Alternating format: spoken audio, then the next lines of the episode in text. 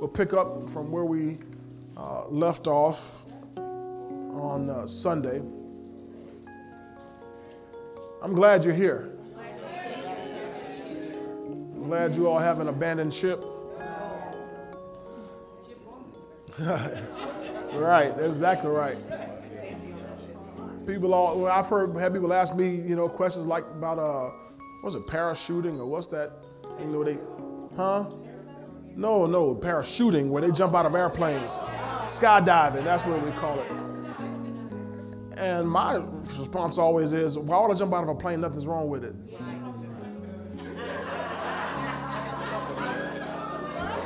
That don't make any sense. Plane's going along, nothing's wrong with it. I'm going to stay on the plane. Now, if something goes wrong with the plane, they say grab a parachute and get out, then okay, maybe we'll think about that. But as long as this thing is working, so since the kingdom is working, I'm going to stay in it. Amen. Hebrews 2, verse 1. Do you have that? Okay, let's read that. In fact, this our media. Can you do chapter 1 and then move to chapter 2? I know. Okay, it's a little hard. This new system. I'm not sure how it works that. But I want to read chapter 1 and verse 14. Then we'll go to chapter 2 and verse 1. All right. Okay. Chapter 1 and verse 14 says this, and let's read it together. Ready to read. Are they not all ministering spirit? Sent forth to minister for those who will inherit. So there's two groups of people, or two groups in this verse right here. The first one, are they? Now, who's that first group? Well, who are they though? I mean, the angels. So are not the angels, if you read all of chapter 1, are not the angels, are they not all ministering spirits sent forth to minister for those? Well, who are the those? Those who inherit salvation, but it's us. So there's two groups in this verse. All right? So they, the angels, are sent forth to minister for us. Those fellows are ministering fellows. They're all male. Heard Dad talking about that the other night. Some people had this whole doctrine about these female angels, all that kind of stuff like that. It doesn't exist. It's all heresy. These fellows are all ministering spirits. Sent forth to minister for us. They're working on our behalf. Our job, remember we made that face-to-face with God? We just focus on him. That's all we do. Focus on him. He has those angels out there ministering for us. Now let's go to chapter 2 and verse 1, please. Chapter 2 and verse 1. Ready? Read. Therefore, we must give the more earnest heed to the things we have heard, lest we drift away. Lest we drift away. All right, Father God, tonight, thank you for the word. We thank you for each person that's gathered in this place. We even thank you for those who are watching online right now and those who may watch sometime later. We ask that, God, you grant us, Lord, wisdom, understanding, open our eyes to see, open our ears to hear, and we open our hearts that we may receive the word of God. We enlarge our hearts tonight. We open ourselves to receive from you, Lord.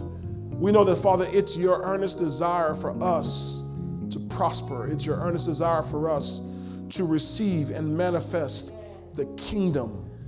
And so I'm asking tonight that you grant these, your precious people, whatever we need to receive and manifest the kingdom of God. Speak from this word. We thank you in advance for it. We pray in Jesus' name. Amen and amen. All right, so therefore we must give the more earnest heed. Remember in chapter 2 or chapter 1, verse 14, two groups, right? Yes, y'all with me? Yes, sir. The angels, which are ministering spirits, and us, the ones who inherit or receive salvation. So then chapter 2 says, therefore the angels must really take heed to what they're doing. Huh? Therefore, the angels must, sharpen themselves and, go through training again to make sure they know what they're doing. Therefore, the angels must go and make sure, they don't drift away and, rebel. So the onus, O-N-U-S, is on us. That's good. That's very good, Tamara. Thank you. The onus is on us. The impetus, the responsibility, the weight is on us. If they're programmed by God to make sure we receive our inheritance. Man, this is good already. Thank you, Holy Ghost. They are programmed to make sure. They are under divine orders. In Psalm number 103, down there in verse, give me verse 19 and 20, please. Psalm 103, verse 19 and 20. Glory to God, you'll see something here that's critical. It says here, the Lord has established his throne in heaven, and his kingdom rules over all. His kingdom rules over all. Now watch this. Bless the Lord, you his those ministering spirits who excel in strength. Come on. Everybody with me here? Yes. Who do his word, heeding the voice or the sound of his word. They are programmed to do this. Are you hearing me? Yes. They are under strict orders. Yeah. Glory to God. To attend to you.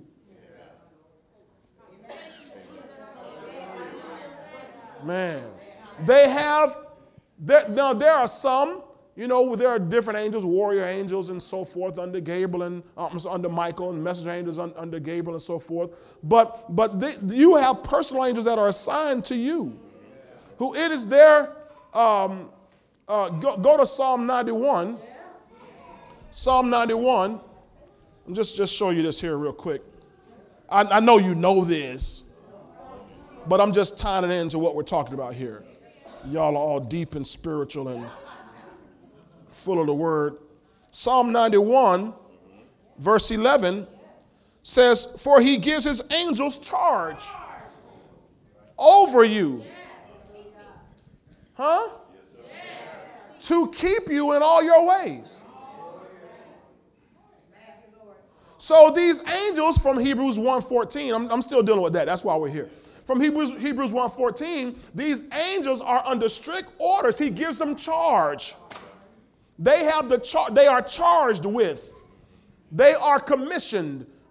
Military guys, y'all understand that. When you receive your commission or you receive your duty, your orders, that's the word y'all get, your orders, you can't say, well, no, I'm not going to Fort Benning. I'm going to Fort Stewart.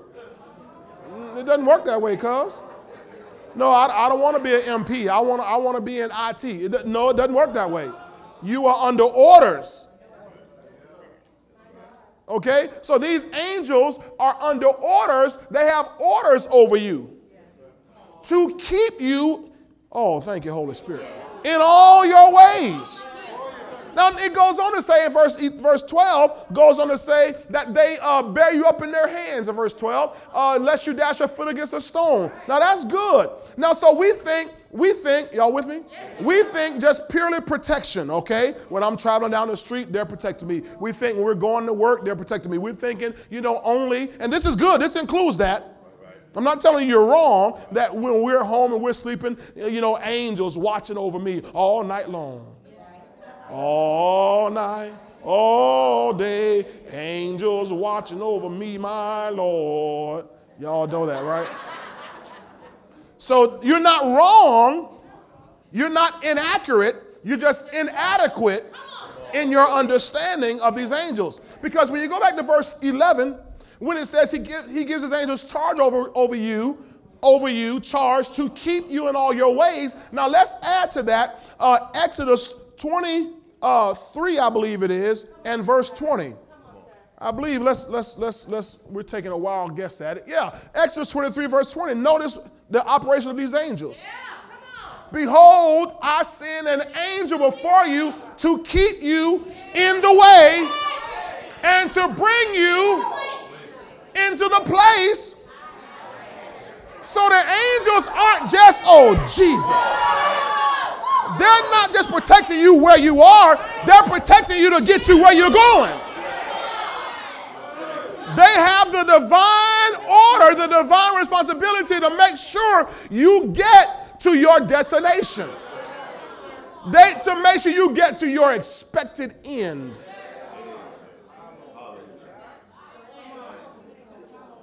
And they better not ever. And remember, these angels, just like we learned, Jacob showed us, we saw it, Jacob, and Jesus taught it happened with Jesus' day. These angels ascend and descend.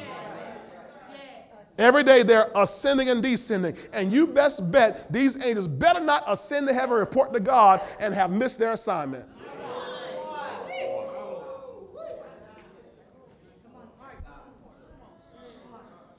They have better not have missed their assignment.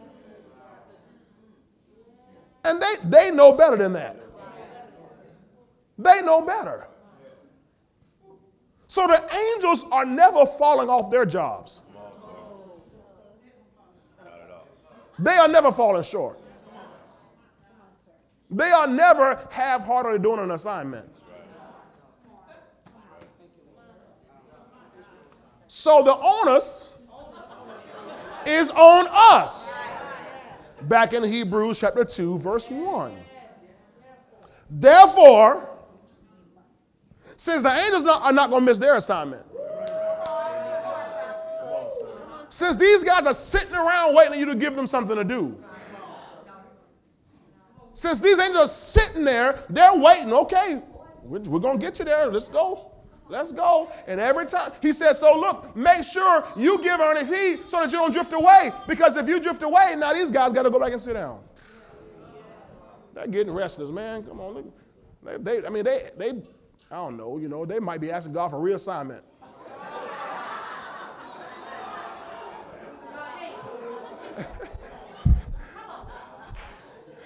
Sir, we keep starting and stopping.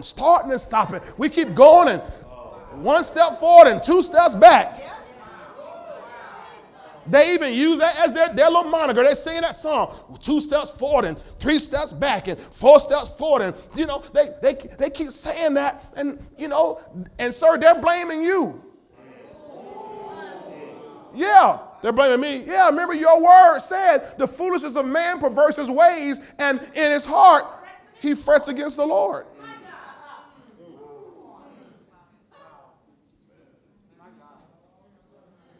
That means that if we're not getting there, it's not God's fault. It's not the angels' fault. It'll be our fault. It's on us. But we are not of those. I said we are not of those who draw back. Yeah, we're not in that crowd. Come on, say that. We're not in that crowd. Our angels are going ahead of us. They're preparing the way for us, making sure everything is right, getting everything in order. And we're not going to frustrate those guys. Praise God. Glory to God. We're moving forward. So therefore we must give, go back to Hebrews 2 verse 1, please, thank you. Therefore we must give more earnest heed, the more earnest heed to the things we have heard, lest we drift away. Glory to God. So we're going to be faithful. Man, I'm way ahead of myself here. I'm trying to go back and get some of these notes to you here. Glory to God. Hallelujah. Thank you, Lord. Now I want to go back and look at a scripture that we saw on Sunday. 2 John chapter 1, verse 8. 2 John chapter 1, verse 8. I want to make sure we keep our angels on duty, keep them excited, keep them interested, keep them from getting bored, keep them from getting frustrated. Praise the Lord. 2 John chapter 1 and verse 8 says, look to yourselves. Who? Yourself. All right, look to yourselves. That was a challenge on Sunday, right? Yes. We're not listening to messages on Sunday and tonight thinking about everybody else we can think of. And I know, like somebody said, today in prayer, it's hard to not think of somebody else. That's why I had to keep saying, this is for you. Because we can all think of somebody else, man. They need to hear this word right here. All right? But you're the one hearing it. I'm the one hearing this word. So I need to look to myself that I do not lose those things I've worked for. I've been working for some things. He said, lose those things.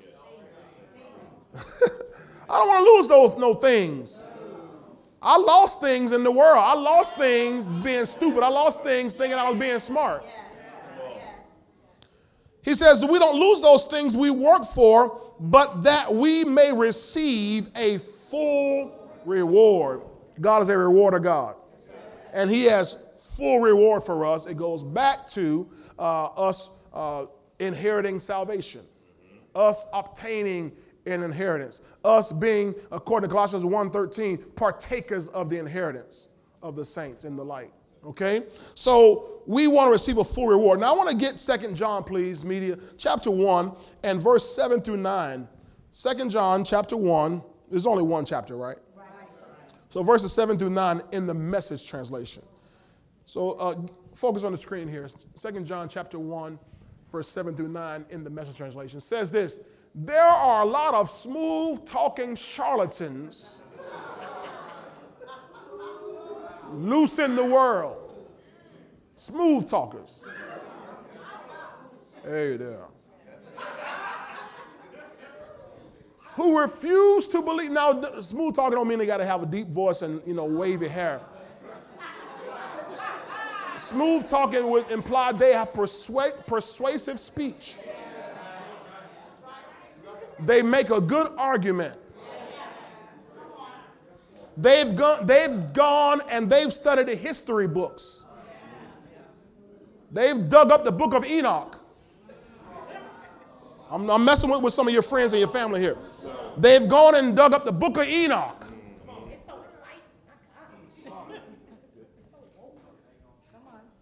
Found all these lost books. See, y'all books don't include this. We found the truth in our book. Smooth talking, because they'll give you dates like you don't realize that in 16 BC it was so, and they don't like numbers and stuff, and you're like, wow, 16, wow, that must be true. You said 16 BC.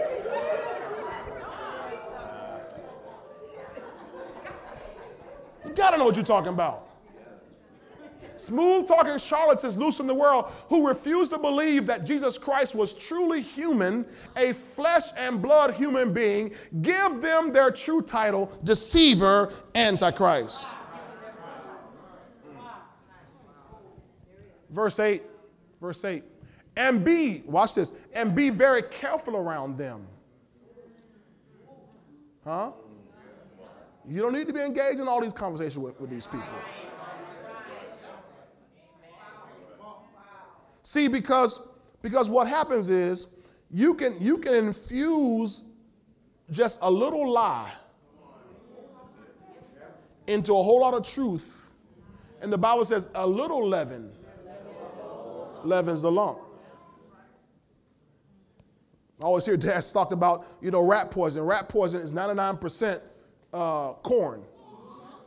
Only 1% strychnine. But that's all it takes to kill a rat. So he says, so be very careful around them so you don't lose out on what we've worked so diligently in together.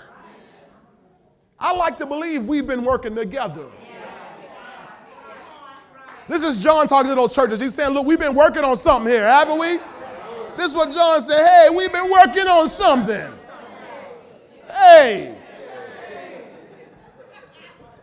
Church of Italy, we've been working on something, That's what I want to believe, that you and I, these years, we've been working on something.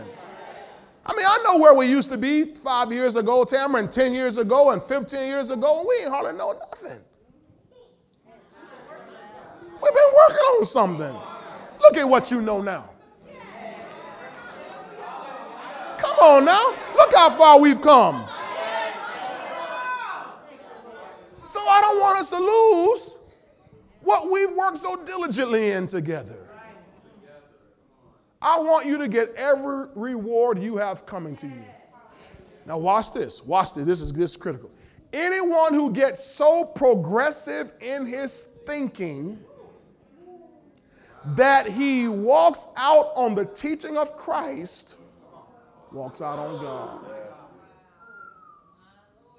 And isn't it interesting how people today are so progressive in their thinking?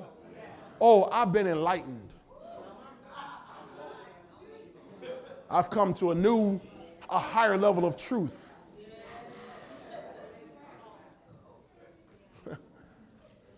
Deke, you know, you play baseball. When you hit a ball and you hit a double. Double means you're going to what base? Second base. It's possible to overrun second base. If you overrun second base, that second baseman or the shortstop, boom, can tag you right out. Touch the base. Why? Because you overran. You left the place of safety because you overran in your zeal. You got to. So we got to teach them how to slide in. So you slide into safety. So here, what happens is he says, anyone who gets so progressive in his thinking that he walks out on the teaching of Christ. In other words, you ran right past Christ and all your liberality and all your, new age and I've been studying a lot of YouTube preachers and it's this new guy that's out there and this new stuff.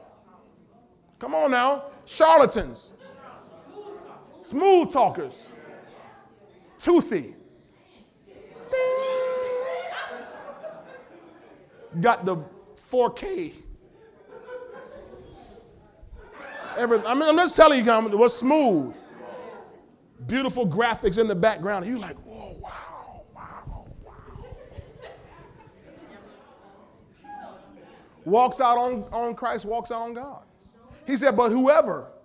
I hope I have some whoever's in here. But whoever stays with the teaching. I'm going to stay with the teaching.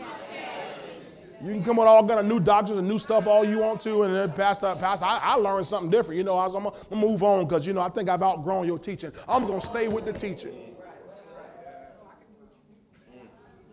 He said whoever does that stays faithful to both the Father and the Son.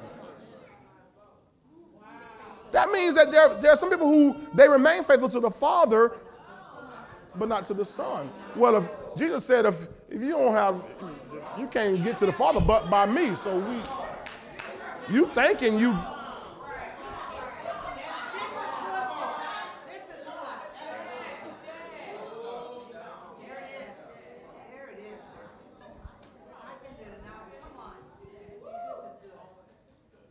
Verse, Oh, that was verse 9. 9 is included. Okay, good.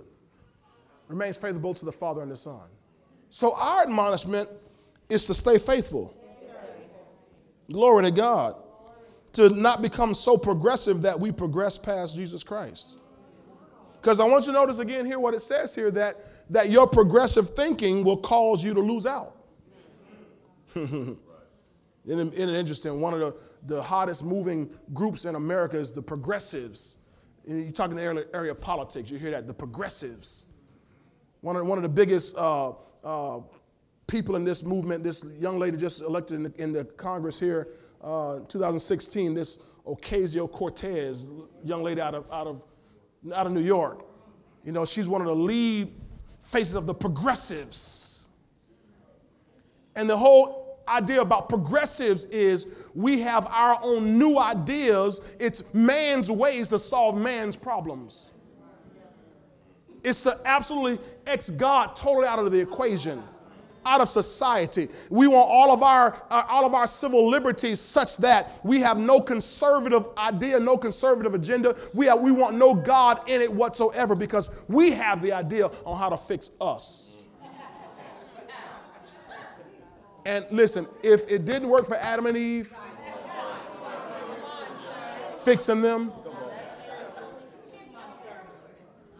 it won't work for us today. But you become progressive. Wow. So he says, be careful about that. Y'all with me here tonight? Yes, so what we got to do is make sure, ladies and gentlemen, that we increase our discernment, that we become spiritual. One of the things that I confess over you all as a church, as us as a whole church, is that we are a church full of spiritual people. That's one thing I confess every day, that we are a church full of spiritual people. Spiritual. Then the Bible says because these things are spiritually discerned. The things of God are spiritually discerned. So we have to be spiritual people to discern spiritual things. Mm-hmm. So guess what? Watch this. To become a spiritual church, to be spiritual people, you need spiritual leadership. Hmm? Huh? You have to have leadership, one. We got so many people, they're so progressive, I don't need a pastor. They're real progressive. I don't need no pastor. Long as I got Jesus, you so progressive.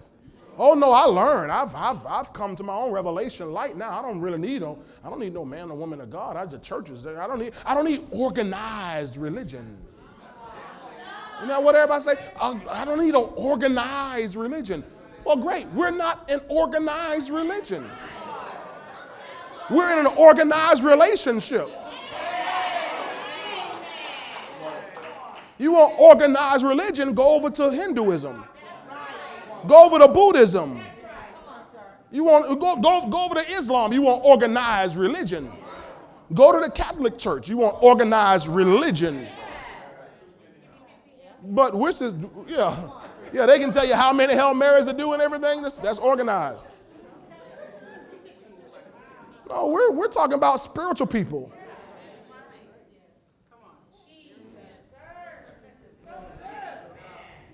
Glory to God. So you got to have leadership, first of all. So I don't want anybody to get caught up in this ignorant modern day mentality that we can just, just coexist, by ourselves. And, we just exist and we don't need any kind of leadership over us. Well, that's the way God designed it. So how are you going to get out of it? Then you got to make sure when you do have leadership, you have spiritual leadership. Because if you have carnal leadership, you're going to be a carnal person. Everybody understand what I mean by carnal? Yes. Carnal, everybody on this planet is one of three levels. You're either natural, carnal, or spiritual. Natural means you're unsaved. Carnal means you're saved, but you haven't renewed your mind. Or you're spiritual, which means you are saved and you've begun renewing your minds to the things of God. And in reality, a natural person and a carnal person act the same way. They live the same way. Come on, tell the truth. Tell the truth. Any of y'all remember back when you was carnal? Yes. You ain't got to go back to natural. I'm talking about remember you was carnal. Yes. Saved, but still a mess because I was still carnal. I was, oh, I didn't know we don't do that. Oh, that changed. Okay, my bad. Or, I knew we didn't do that, but I have not yielded to the Spirit. Still carnal, sold under sin. Fleshly. But we need to be spiritual people. Is this helping y'all tonight? So spiritual people got to have spiritual leadership. Go to Ephesians 4. Look at Ephesians 4 and verse 11, please. Y'all know that one pretty well, I'm sure. Ephesians 4, verse 11 through 14. So God knew this, so look what he did for us. And he himself, he being the Lord Jesus Christ, right, gave some to be what? Apostles, keep going. Some prophets, come on. And so we call this the fivefold ministry, right? So apostles, prophets, evangelists, pastors, and teachers. Keep going, verse 12. For the equipping of the saints, that word equipping in the kingdom, I think use the word perfecting. Yes. Perfecting. So equipping is the Greek word, if I remember correctly, katartizo, which is equipping. It means to perfect. It means to finish off what was begun. Okay? So for the equipping of the saints for the work of the ministry, for the edifying, building up of the body of Christ. Keep going, please. Till we all come to the unity of the faith. Do you think the church has reached the unity of the faith yet? No, so it looks like we still need these guys, don't we? Yeah. Guys and gals. I'm not trying to imply it's all male here. Angels are all male. But the fivefold, they can be male and female. Right? So till we all come to the unity of the faith, so we still need the fivefold.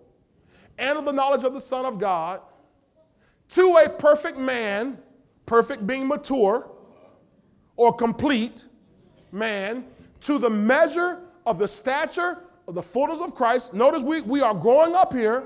Now watch verse 14, please. That we should no longer be children. So the Holy Ghost understands when you get saved, you start out as a child. Right? We're born again. Just like this young man was born, he's born a child. This young lady is born, she's a child. I mean, I'm calling them young men, young ladies, you know, I'm just giving them respect. But they're children. So in our walk with the Lord, we are born as children. And notice what happens to children if you remain children. Children get tossed.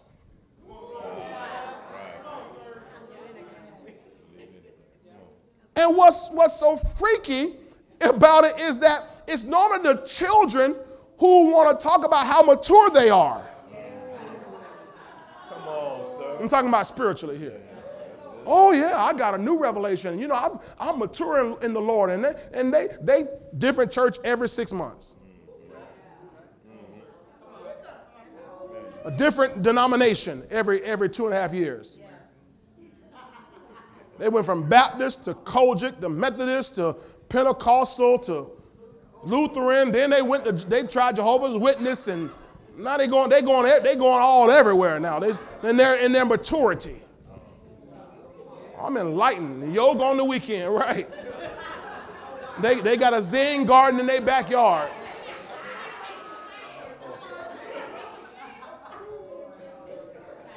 Trying to do feng shui in their living room. They got the living room set up a certain way.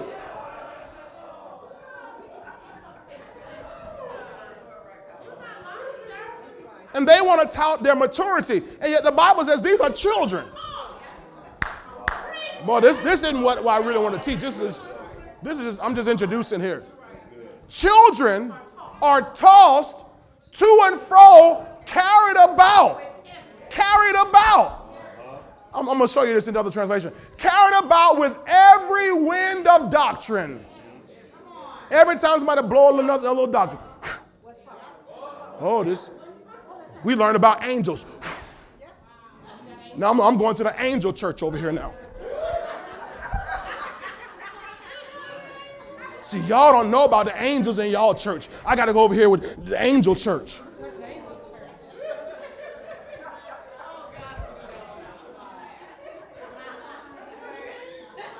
Uh-huh, y'all laughing.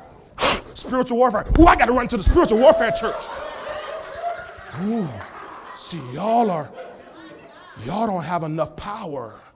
I got to go to the spiritual warfare church because we fighting demons. As demons keep coming sit in my car when I'm driving, and a demon came and laid in my bed with me at night, and there's a demon in the picture. Every time I moved, the eyes was looking at me on the picture. I was riding on the street, and the moon was following me. I knew it was a demon. I bind you, moon devil, you moon. It's doctrines. It's doctrines. You're laughing, but I'm telling you, I've been in church 47 years. This is what's been happening.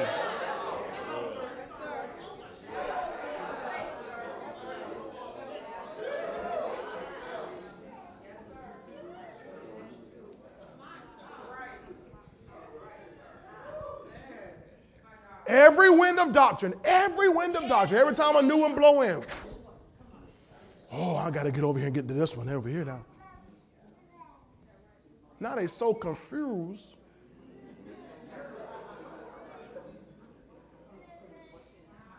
By the trickery of men in the cunning craftiness of deceitful plotting. men have plotted, have planned out things. I want to look at this same verse, verse 14, please. Verse 14 in the easy-to-read version. Let's make it easy to read. Everybody say easy to read. Easy to read. All right, let's see if we can better understand it here. Just naturally speaking here. Then, that means if we got these apostles, prophets, evangelists, pastors, and teachers, which their job is not to preach you happy. Their job is to preach you stable. That's right. That's good. What? That's good. That's good. It's to preach you stable. That's what apostles, prophets, evangelists, pastors, and teachers do. It's to guide you and keep you stable. That's good. Wow. That's good. Wow. Then, because here's the result. Then, we will no longer be like babies. They didn't say children, it said babies here, Deke. Babies. We will not be people who are always changing like a ship that the waves carry one way and then another. That's the phrase I want you to see here. Like a ship that the waves carry one way and then another.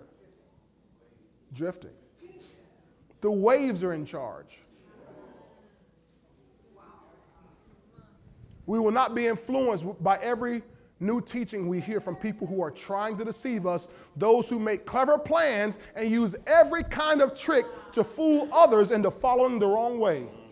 There are people like that? Yes. Using good tricks to get people to follow them the wrong way. So there's a wrong way. And then there's a right way. Jesus said in John 14, he said, I am the way. Verse 6, the truth and the life. No man comes to the Father but by me. There are not several ways to God. There are not many ways to God. He said, I am the. The is a definite article. Is that what y'all call that? Y'all teachers in here? Definite article. I am the way, not a way. I am the way, the truth, and the life. No man comes to the Father but by me. You can't get any more definite than that. So notice again, it says, changing like a ship that the waves carry one way and then another. Now I want to bring to your remembrance again that definition of the word drift. I gave you that Sunday from the Cambridge English Dictionary. Think about that in relation to this verse. Drift means to move slowly, especially as a result of outside forces with no control over direction. So that ship is being tossed by the waves, one way and another. That ship that's meant to navigate through the waves, that ship that's meant to be driven by man is being controlled by the wind with no control, no over direction over where it's going. Are y'all seeing that here? All right. But I'm speaking tonight that we're not those people.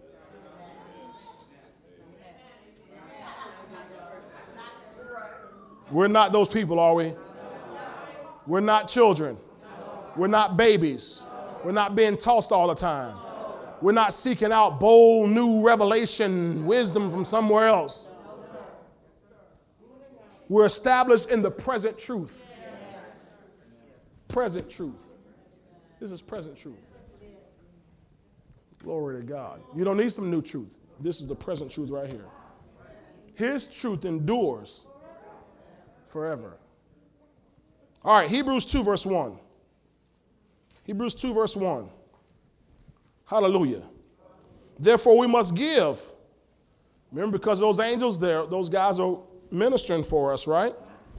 So we must give the more earnest heed to the things we have heard, lest we drift away. And I share with you on Sunday, excuse me, that, how saddened I am when I'm seeing people drift away. People drifting from this church, and that's not the worst part of it. Because like I said, you don't have to eat at, a fine restaurant. You can eat at fast food. It's your choice. But people are drifting and not eating anywhere. Glory to God. Well, the Bible said there'll be a falling away. Yeah, I know there'll be a falling away, but I'm not happy about it. I'm not like, well, oh, well. You don't want anybody to fall away. I mean, if it's going to be a fall away, let it be some strangers. I don't know how. I don't have any clue who they are. I didn't even know they were saved to begin with. Let it, you know what I'm saying? Let it be those ones I had no clue. I didn't know they were saved, Lord. But not folk that I know been walking with the Lord. 5 years, 10 years, 20 years, 30 years walking with the Lord, and then you get crazy?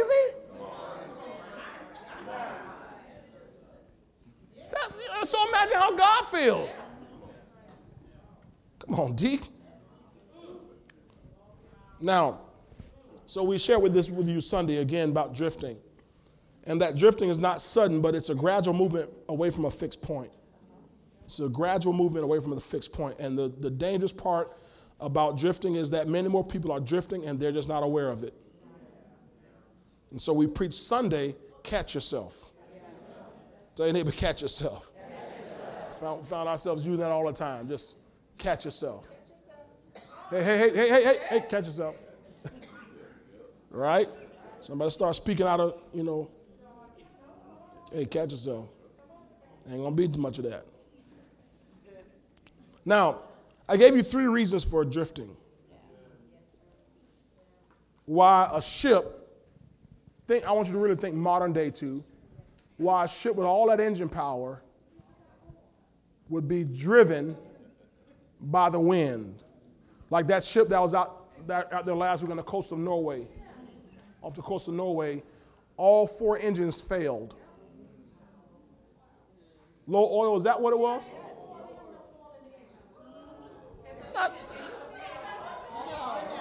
What? I didn't even read this. Okay. Came out today. So on a ship, on a cruise ship, that they know how far they're going. Somebody on the checklist skip right past, make sure we got enough oil because there's no Walmart to stop by out there in this ocean.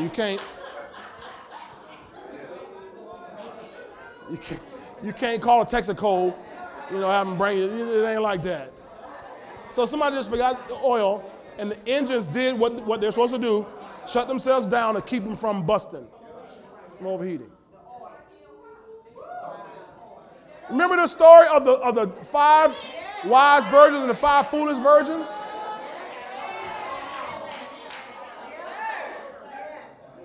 The Bible said there were five wise and five foolish. The difference what made one group wise and one group foolish was the foolish ones didn't take enough oil. They didn't take any extra oil to last through the night when they were waiting for the bridegroom to open the door. Hey, make sure you have enough oil.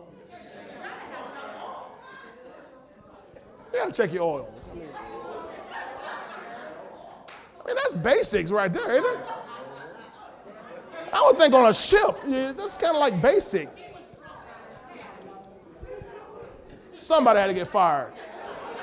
Some heads had to roll off that right there.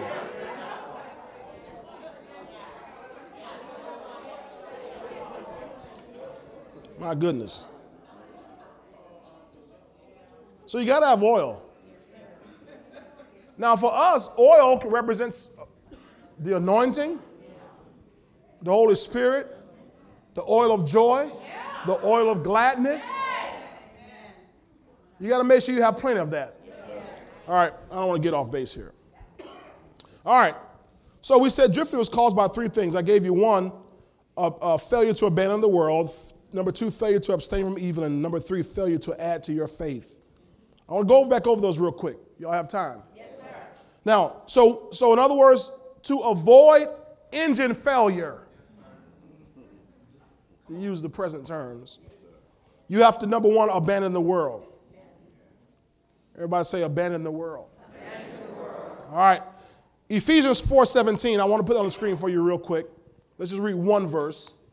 Not all those verses. Ephesians 4:17. Hallelujah. It says, this I say, therefore, testifying the Lord, that you should what? No longer walk as the rest of the Gentiles walk in the futility of their mind, or in the emptiness or vainness of how they think. Of their mind, they're talking about of that culture. That's what, when you read about culture, culture is referencing a mindset. It's a certain way the world acts and thinks. Be not conformed to this world, but be transformed by the renewing of your mind. So it's all about culture. It's all about how you think. So we are supposed to have a different type of mindset or a different culture than the world has. We're supposed to be counterculture to the world. I read an article yesterday that they were talking about how, Deacon Gershom, this is going to bother you, like it bothered me. They talked about how these various suit companies are struggling. They're saying because men aren't wearing suits anymore. So their stocks, you know, they're kind of speculating that these companies may not, they have to kind of really change how they do, because they're saying guys, even now in the corporate or environment, are starting. One guy talked, he's a CEO, and he says he goes to work with Lululemon pants. I didn't know really what that was, but like yoga pants or something. Lululemon pants, sneakers, and a blazer. And I'm like, you know, they said because we want to be more casual, you know, and I saw that, I said, the devil is a lie. When I saw that, I said, I'm going to step my game up even more. Because if that's the way the culture's going, I got to go the opposite way. Are y'all hear what I'm saying? I'm really just telling you now, you may not like this, this may freak you out, whatever. But the whatever direction they're going, if they're getting more casual, don't you take your lightning fast mindset and get more casual with them? You are the opposite of them. Y'all don't like that. No. I like how Kylie, you know, I'm gonna dress down like Kylie. I don't even know who Kylie is. This is a name out here. Whatever. No.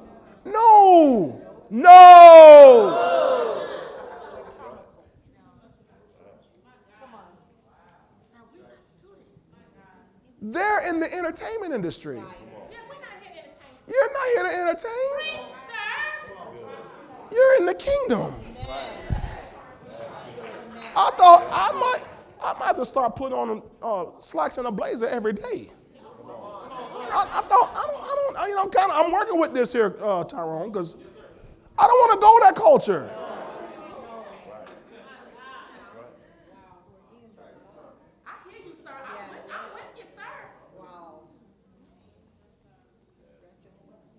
However they operate, we need to go the complete opposite direction. So we have to, I don't want to get stuck. We got to abandon. He says, therefore, don't test. I want you to no longer walk as the rest of the Gentiles walk in the futility of their mind. However they think, you walk the opposite way.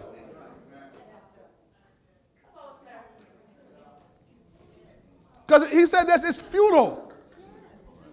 They do this because they think it's going to bring them how things are going to turn out a certain way. And he's saying that's futile. It's going to turn out the opposite of how they're trying to get it to turn out. Glory to God. So we must live countercultural lives. Countercultural lives. Now, number two, we said what we got to do then is abstain from evil. Tell your neighbor, abstain from evil. Just look in my eyes and say abstain. Now, in politics, when somebody says abstain, they're talking about I'm not going to vote. If a bill were brought before Congress and the congressman from Florida would say, hey, I abstain, that means he's not voting. Or some case came before the Supreme Court, and you got, 9 Supreme Court justices, right? Right? Y'all, it's 9. I knew it was 9. I'm just trying to get y'all to go along with me, okay? We on camera, okay? It's 9. Okay?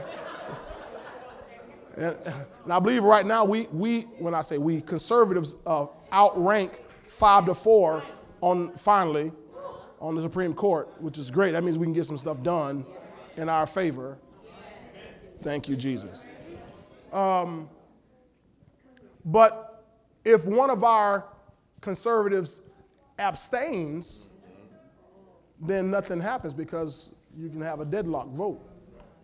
But I'm not talking about that. I don't want you to abstain from voting. I want you to vote. I'm talking about I want you to have an opinion. And your opinion is not really your opinion. Your opinion is what God says. And so what God says, if God calls it good, then I call it good. And if God calls it evil, then I call it evil. Come on now. That means, listen, y'all gonna get mad and I can get all nasty letters from all our viewers. That means even in 2019, even if they've legislated something and called it good, if God calls it evil, then I still call it evil. And what I'm going to do is make sure I abstain from it. Now you can throw it, you can name all your own little sins. You can name all your own little, there's a whole bunch of stuff that, you know, they call good. But what I'm talking about is you and I have to abstain from it. We got to stay away from it. Abstain so we're not stained by it. Because sin stains us. Come on, right? I know it was the blood. Right? The blood that by the blood we lose all guilty stain. Right. But so we need to make sure we don't go back out there and keep staining ourselves with what we should be abstaining from. Oh boy. 1 Thessalonians 5:22. Throw it on the screen for me, please. Abstain from every form of evil. Every form of it. Every form of it. Every form of it. Every form of it. That means they can have evil in all kind of forms. Well, this ain't that. This is over. This is a little different over here. No, I'm abstaining from that form too. See, if you do it this way, you don't hurt nobody. Just you. Just you. Nobody but you. No, I'm abstaining from that. That's just another form of that.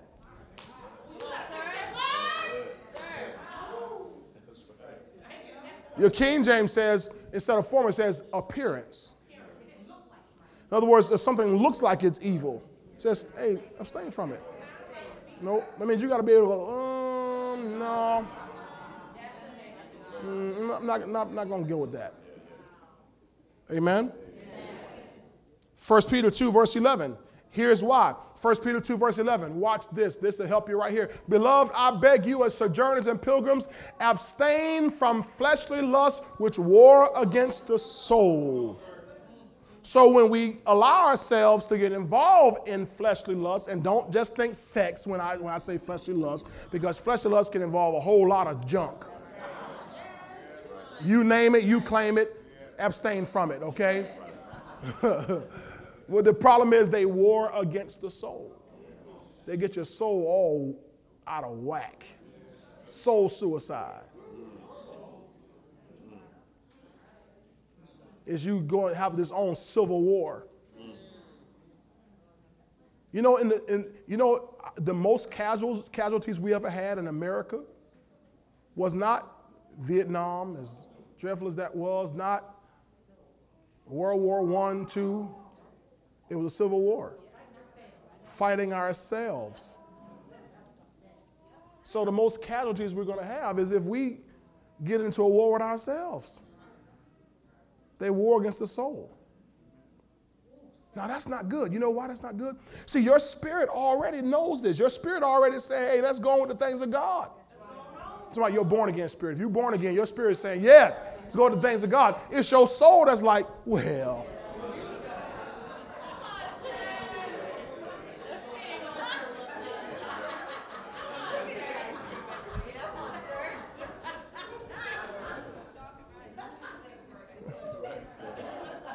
When Paul said, I have this war within my members, it wasn't his spirit. It's his soul, that soul body thing here. Okay? And so, yeah, that crazy chick, the Disney dude is like, hey.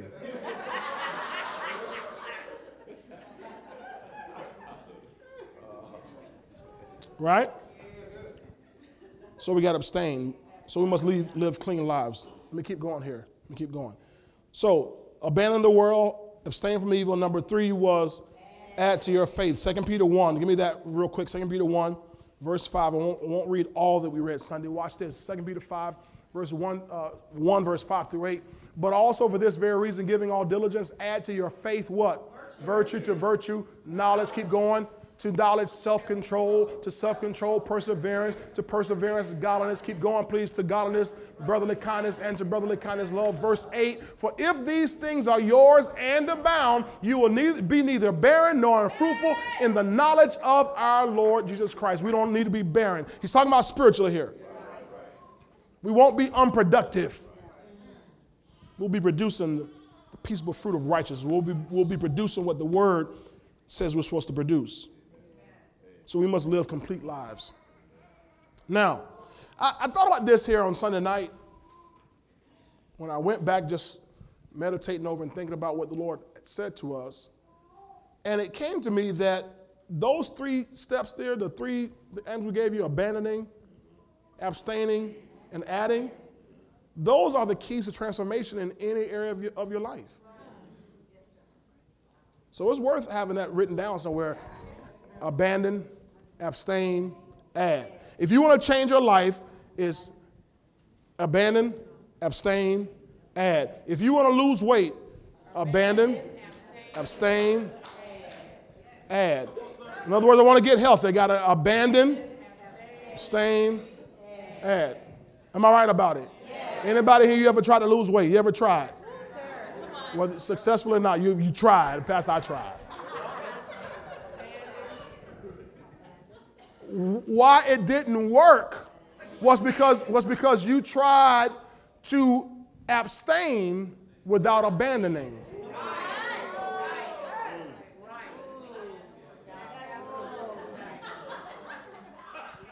You come on, I know it. I can tell you because I know. I tried to cut out certain foods because somebody said, "Hey, you cut these foods out, whatever." You lose weight. But I hadn't abandoned my mindset. So because I hadn't abandoned my mindset, I was operating over here on my willpower. My willpower ran out. And so I reintroduced myself to what I had been abstaining from. We had a sweet reunion. Sweet reunion.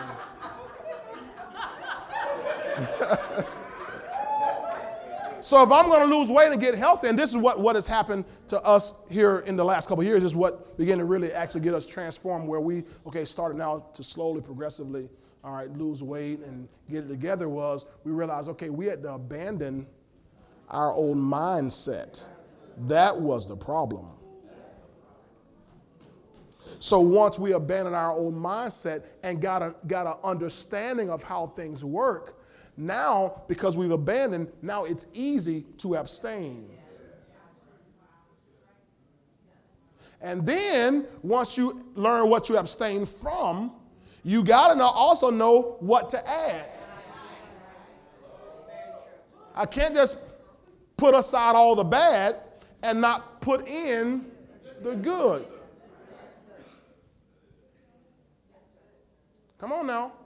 That's one of the problems with some of these high-fat, high-protein diets that everybody getting into, like the ketos and all this kind of stuff like that, is you make the take the risk of not adding enough of the vegetables, depending on where you're from, veggies, that you need, all the fat, all the cheese, all the protein, you get packing up all that stuff, and you end up with keto flu.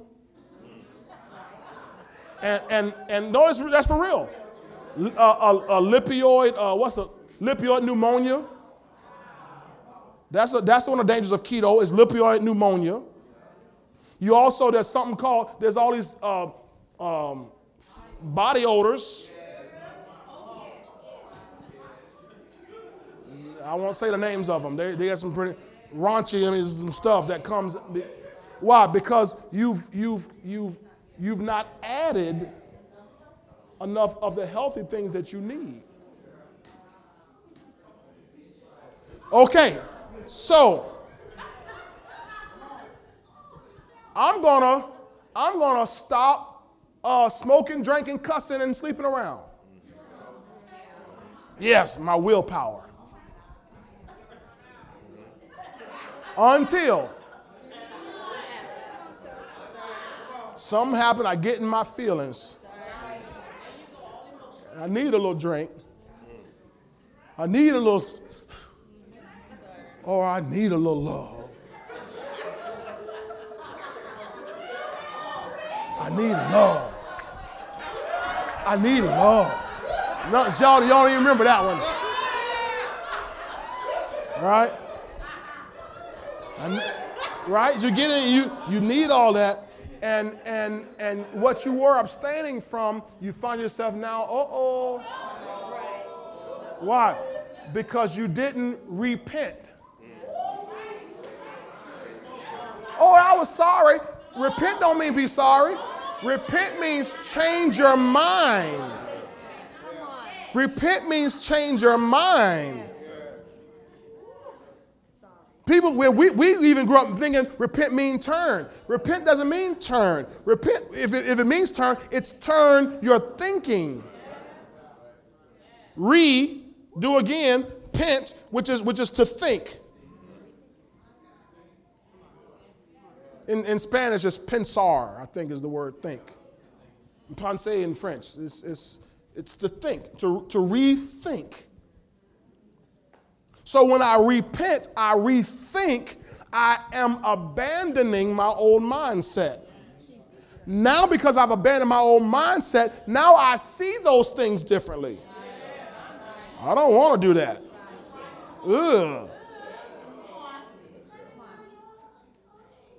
Ugh. So now it becomes easy to abstain because I've abandoned. But here's what needs to happen.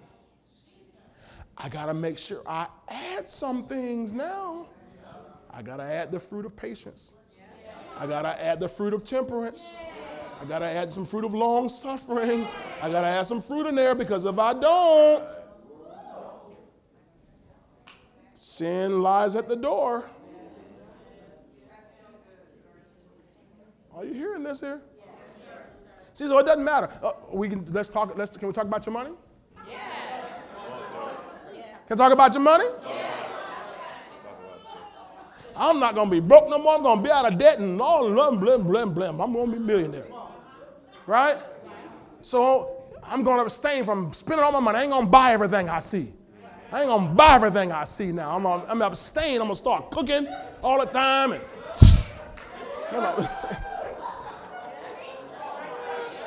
I'm going to start carrying my lunch. Matter of fact, I'm going to get the same brown bag. I'm going to carry the same brown bag for the next 3 years. I'm going to make me a bologna sandwich and some chips and, a fruit cup and a what you call them, a Capri Sun.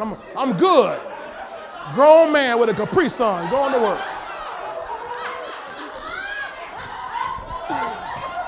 Grown man with a...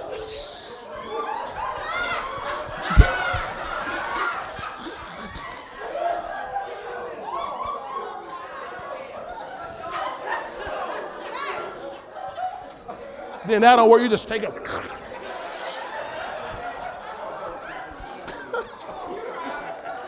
So I'm going to abstain. And I ain't going to buy no clothes. I ain't going to do nothing, all the stuff I'm used to doing. But the problem is, if I've not abandoned my mindset when it comes to money, I've not retrained, I've not been transformed by the renewing of my mind, then as soon as the hottest new game comes out, it's just one. It's just one. It's one game. I can just get this one. It's all right. Oh, look at those shoes. Honey, look at those shoes. You want me to have those shoes, don't you? Put them on. Look at those. Look at that shoe, honey.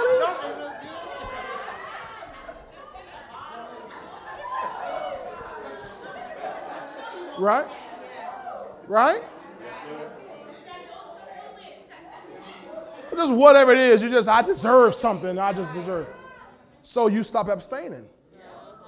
But if we go back and we abandon, renew our minds, understand, learn God's way of operating, not being our own suppliers, becoming a little flock again.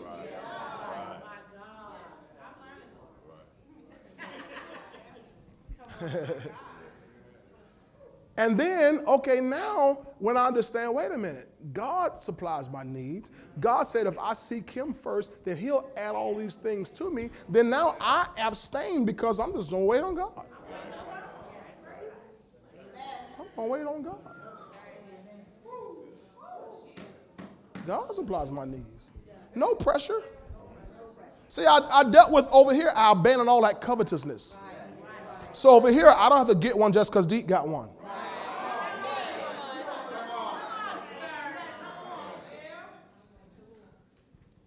I don't get jealous when Kirk and Latoya go to a new restaurant I ain't never been to. We went, Pastor, you been to so-and-so? No, you got to go. I ain't got to go nowhere.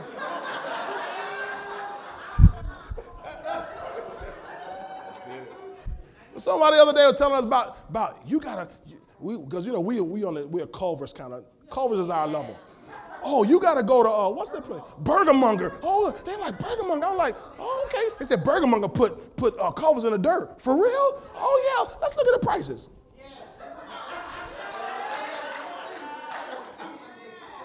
Oh, okay. I mean, for $15 versus $8, yeah, it should. It should put in the dirt. It should be. It should have been eating dirt yesterday. That thing should have been for $15.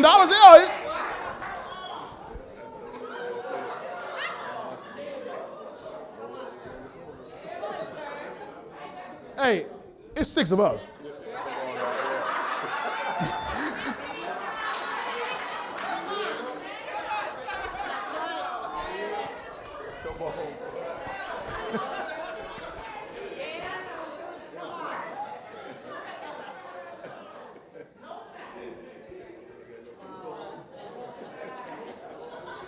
So, but then you have to add something.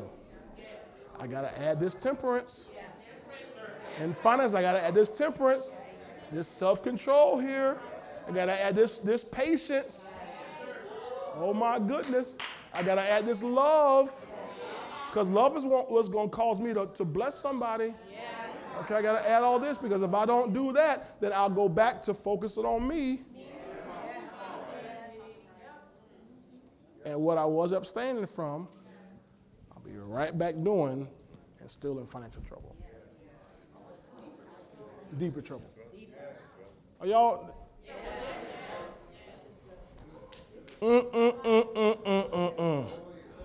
Gigi, you see that podium?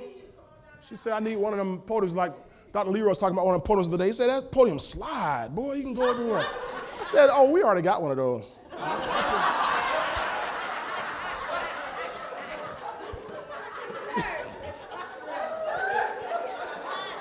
I got one up on Dr. Leroy. Put him slide.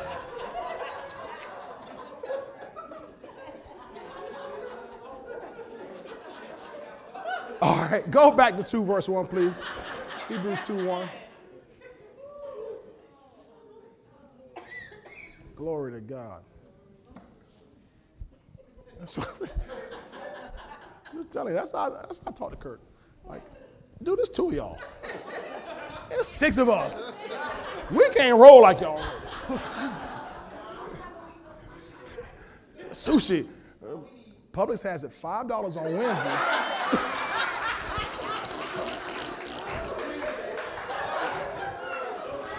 A courtside half price on Friday. Yes. What you say? We're not there yet. One day, Deke, we'll be there.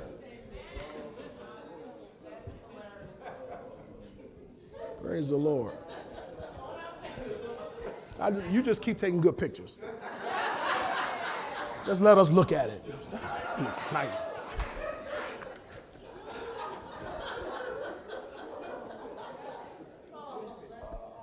Amen. Amen. Hebrews 2:1. Are you back there? All right, let me finish up here. No, I'm not going to finish, but let me just give you what I got time to give you. So what will keep us from drifting? It's, again, what Hebrews 2:1 said. It's giving more earnest heed to the things we have heard. Giving more earnest heed. So it assumes you are giving heed. It assumes you're giving earnest heed. Then it tells us give more earnest heed. Did you catch that progression? It assumes you're giving heed. Then it assumes you're giving earnest heed. And it's asking to give more earnest heed. Which means that we can probably assume there's some people who aren't giving earnest heed. And then there are some who aren't even giving heed. So for you and me, Lord, when it says give the more earnest heed, you're going to be labeled extreme.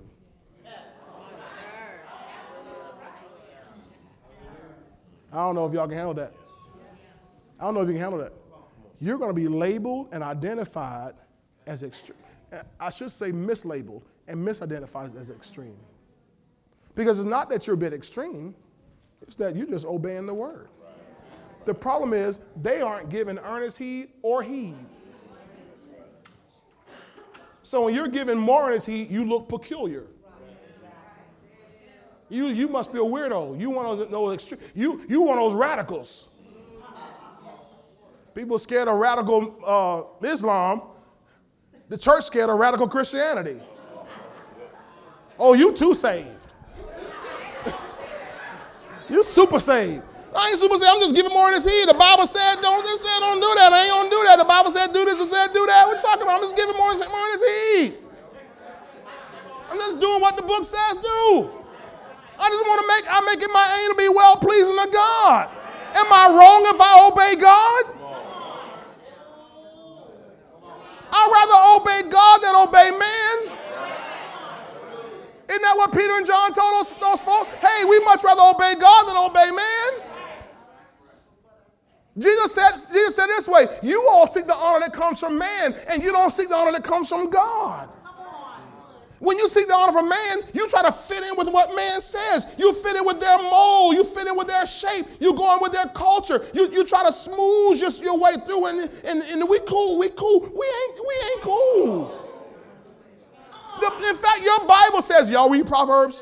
The Bible says the wicked are an abomination to the righteous, and the righteous are an abomination to the wicked.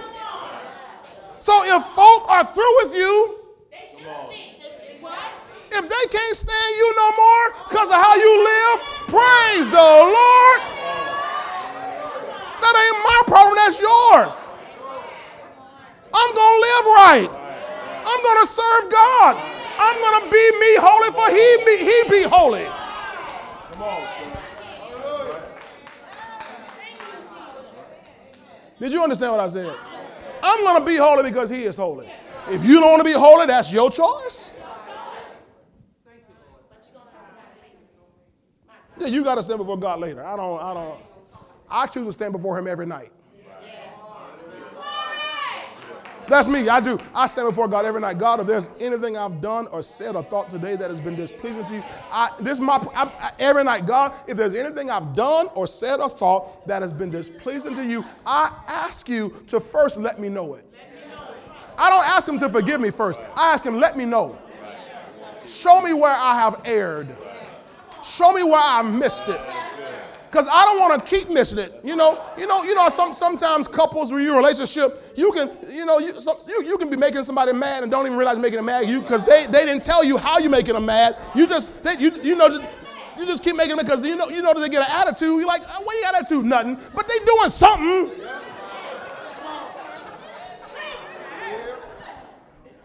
What's wrong? Nothing. Oh, it's something wrong. Tell me, baby, what I keep doing. So I can get this right. So I ask God, hey, tell me.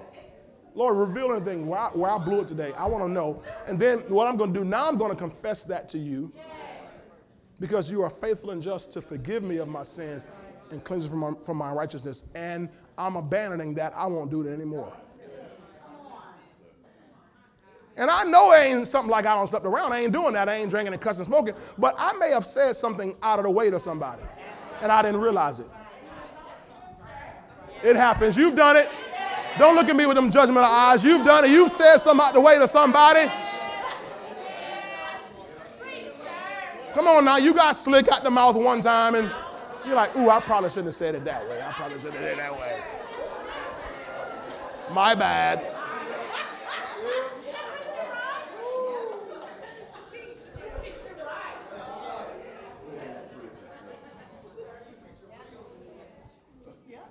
So I've got to make sure I get more than teach the things we have heard, lest we drift away. All right, let's finish here. Give me that same verse, please, in the CEV, please. In the CEV, Contemporary English Version. Now, again, you're going to be labeled extreme, but you can be sure you won't be drifting. Use extra caution. You know, err on the side of caution. If people say it don't take all that, well, okay, it may not take all that, but I'm just going to do all of that to be sure. This is just me. This is my mindset. See, because I told y'all this before. See, early on when I in my early Christianity, when I was still carnal, I used to try to see how close I could get to the edge of sin without falling over.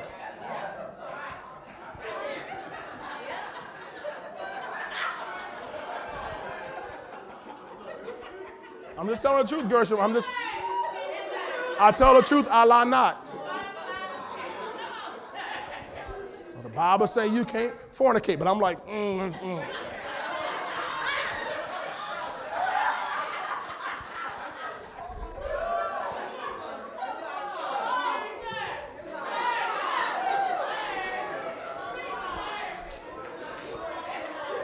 I'm just telling you, hey, I'm transparent. That's what you call me. Trans dad, you're transparent. I'm clear. I'm telling you straight up. Okay? But now, when I learned, wait a minute, that doesn't please God. Because it wasn't about my action or my inaction. It was about my heart. So, well, God, I don't even want even my heart to be like that.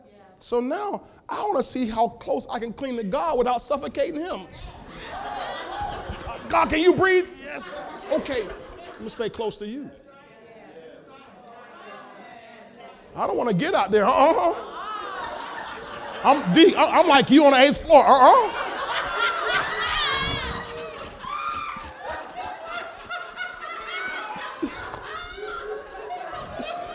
Hey, y'all remember we getting a new pier in St. Pete now, right? How many of y'all in the pier, we had the old pier that it was that upside down Pentagon pyramid thing? You ever went on the top floor? On the top floor, they used to have this little viewing things. You put the little quarter in there and you could look out. I ain't used those. I got on the top, got off the elevator. I was like, all right. Every once in a while, I try to get kind of a little close, like, that was 5 floors up, man. Went 5 floors up, I felt something like in here. That ever happened to y'all? You get up on the heights, you start feeling some kind of way up in here? No, I'm going to stay here in the safety zone here. Well, that's how I'm with God now. No, I get out there, no, I don't feel some kind of way. Get in the wrong atmosphere, I'm going to stay over here. Hebrews 2, verse 1, CEV, did you get that? All right, we must, read it with me, please, ready, read. We must give.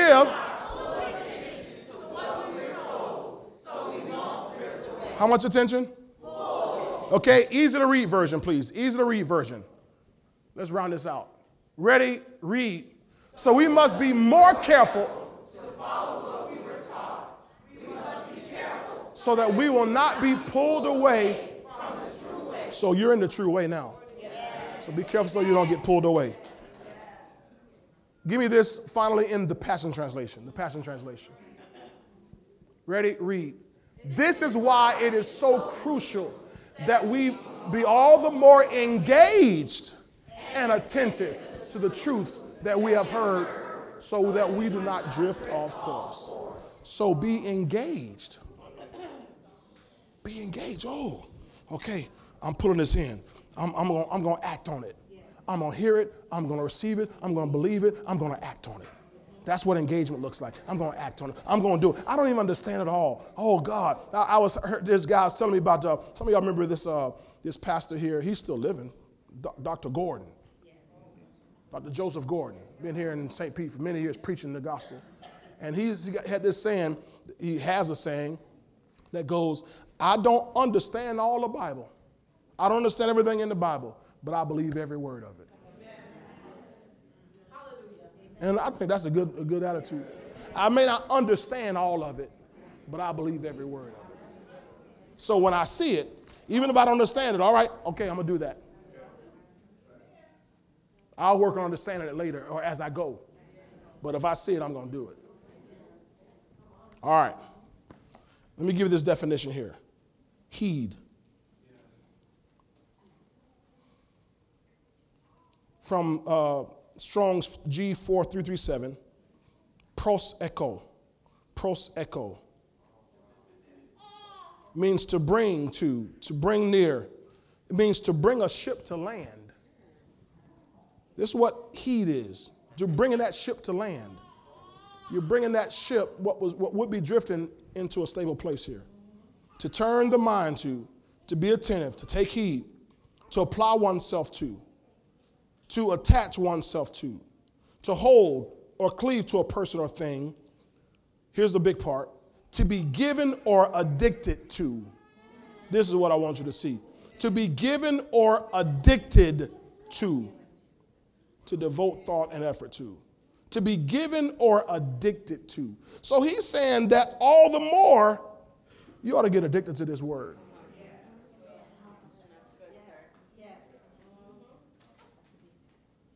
Not just like it, but man, I gotta have it. People who are addicts of any vice, they almost can't think about anything, too much of anything else. It consumes their mind.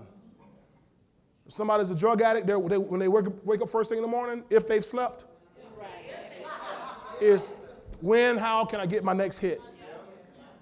If they're a gambling addict, they pass by 7-Eleven and say, give me a Slurpee. They,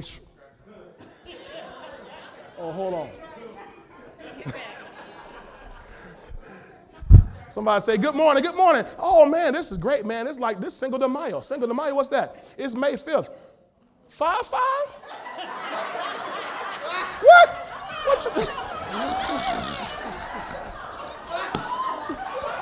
Well, I cracked myself up.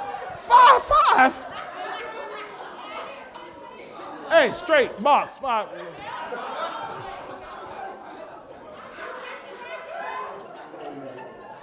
And now watch this.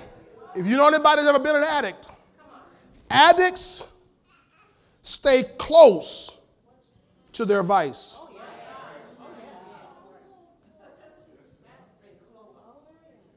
Wherever they can get the supply from, they're going to stay close to it. They're not going to be way off somewhere. Because the moment that high wears off, they want to go back and get it again.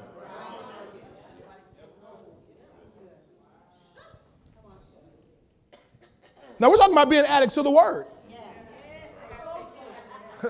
So what we're supposed to be doing then, if we give it more on its heed, if we're going to be bigger addicts to the word, so I got to stay close to this thing here.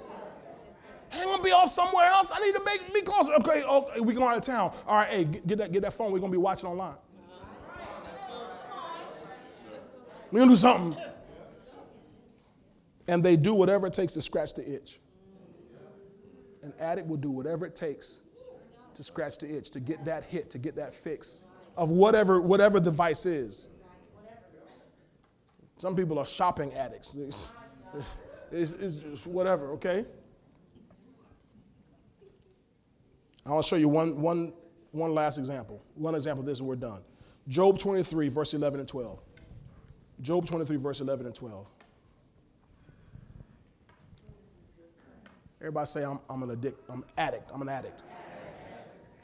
I'm an addict. For the word. For the things of God. My foot, this is Job. Y'all remember blessed Job? Yes. Rich Job? Yes.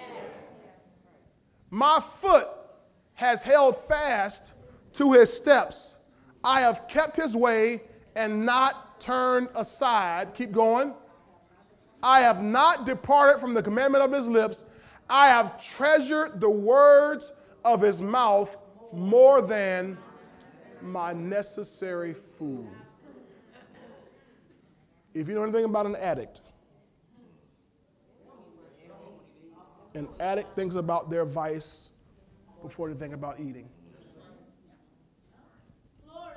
They'll eat later. Come on, you've been outside the corner store and somebody, hey, bro, hey, man, I'm hungry.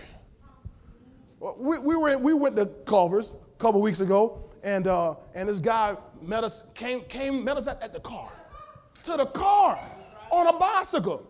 And this man said, hey, man, hey, bro, sir. Hey, my wife and I, where your wife, bro? Oh, she over there. She around there. All right. She mad at me. She around there. We sure is hungry. This is like, we sure is hungry. I'm like, oh, you hungry? Okay, no, man, we at Culver's. I got you. Yeah, come on.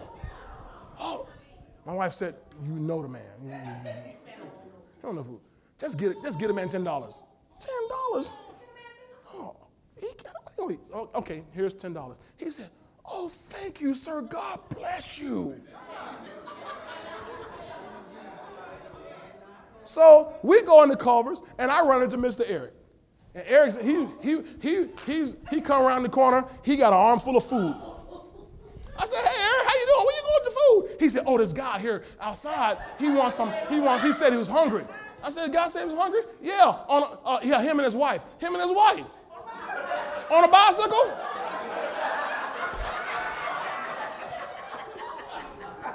Yeah. Oh, yeah. He gone. He got his arm full of food. He gone.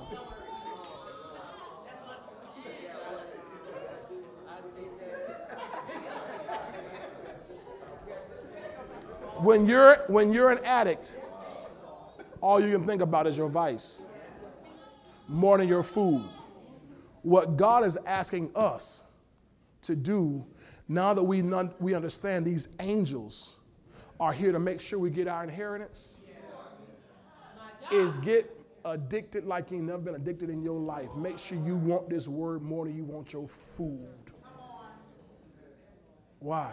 Because that'll keep you from drifting off, and it'll keep those angels working on bringing to pass every promise that God has spoken in our lives. He's going to make sure it gets done if we don't drift away, if we don't drift. But we got to start acting like addicts.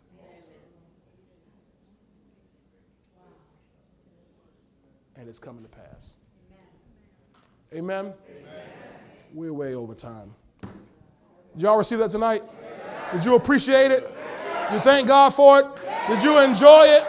Well, get on your feet and give the Lord Jesus Christ a great big hand of praise tonight. Thank you for his word and for his spirit in this place tonight. Thank you, Lord, for revelation truth. Thank you, Lord, that we are established in the present truth, oh God. We are not drifters. Oh, we are stable. In fact, we declare we are addicts for your word, addicts for the things of God. We're not turning to the right hand or to the left. We're not going after any other God to serve them. We don't need any other gospel, God. If anybody preaches any other gospel, we call them accursed, oh God. This is the gospel of Jesus Christ. Jesus is Lord.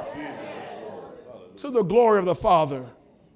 Tonight, we thank you that we are in the kingdom and we get to enjoy all the blessings of your kingdom. Now, Father, I pray for each person tonight who's heard and received the word, that the word will be given free course in our lives to produce what you sent it to produce. And I pray that God's blessings would overflow us, that you would increase us more and more and more, that our increase, Lord, will have no end.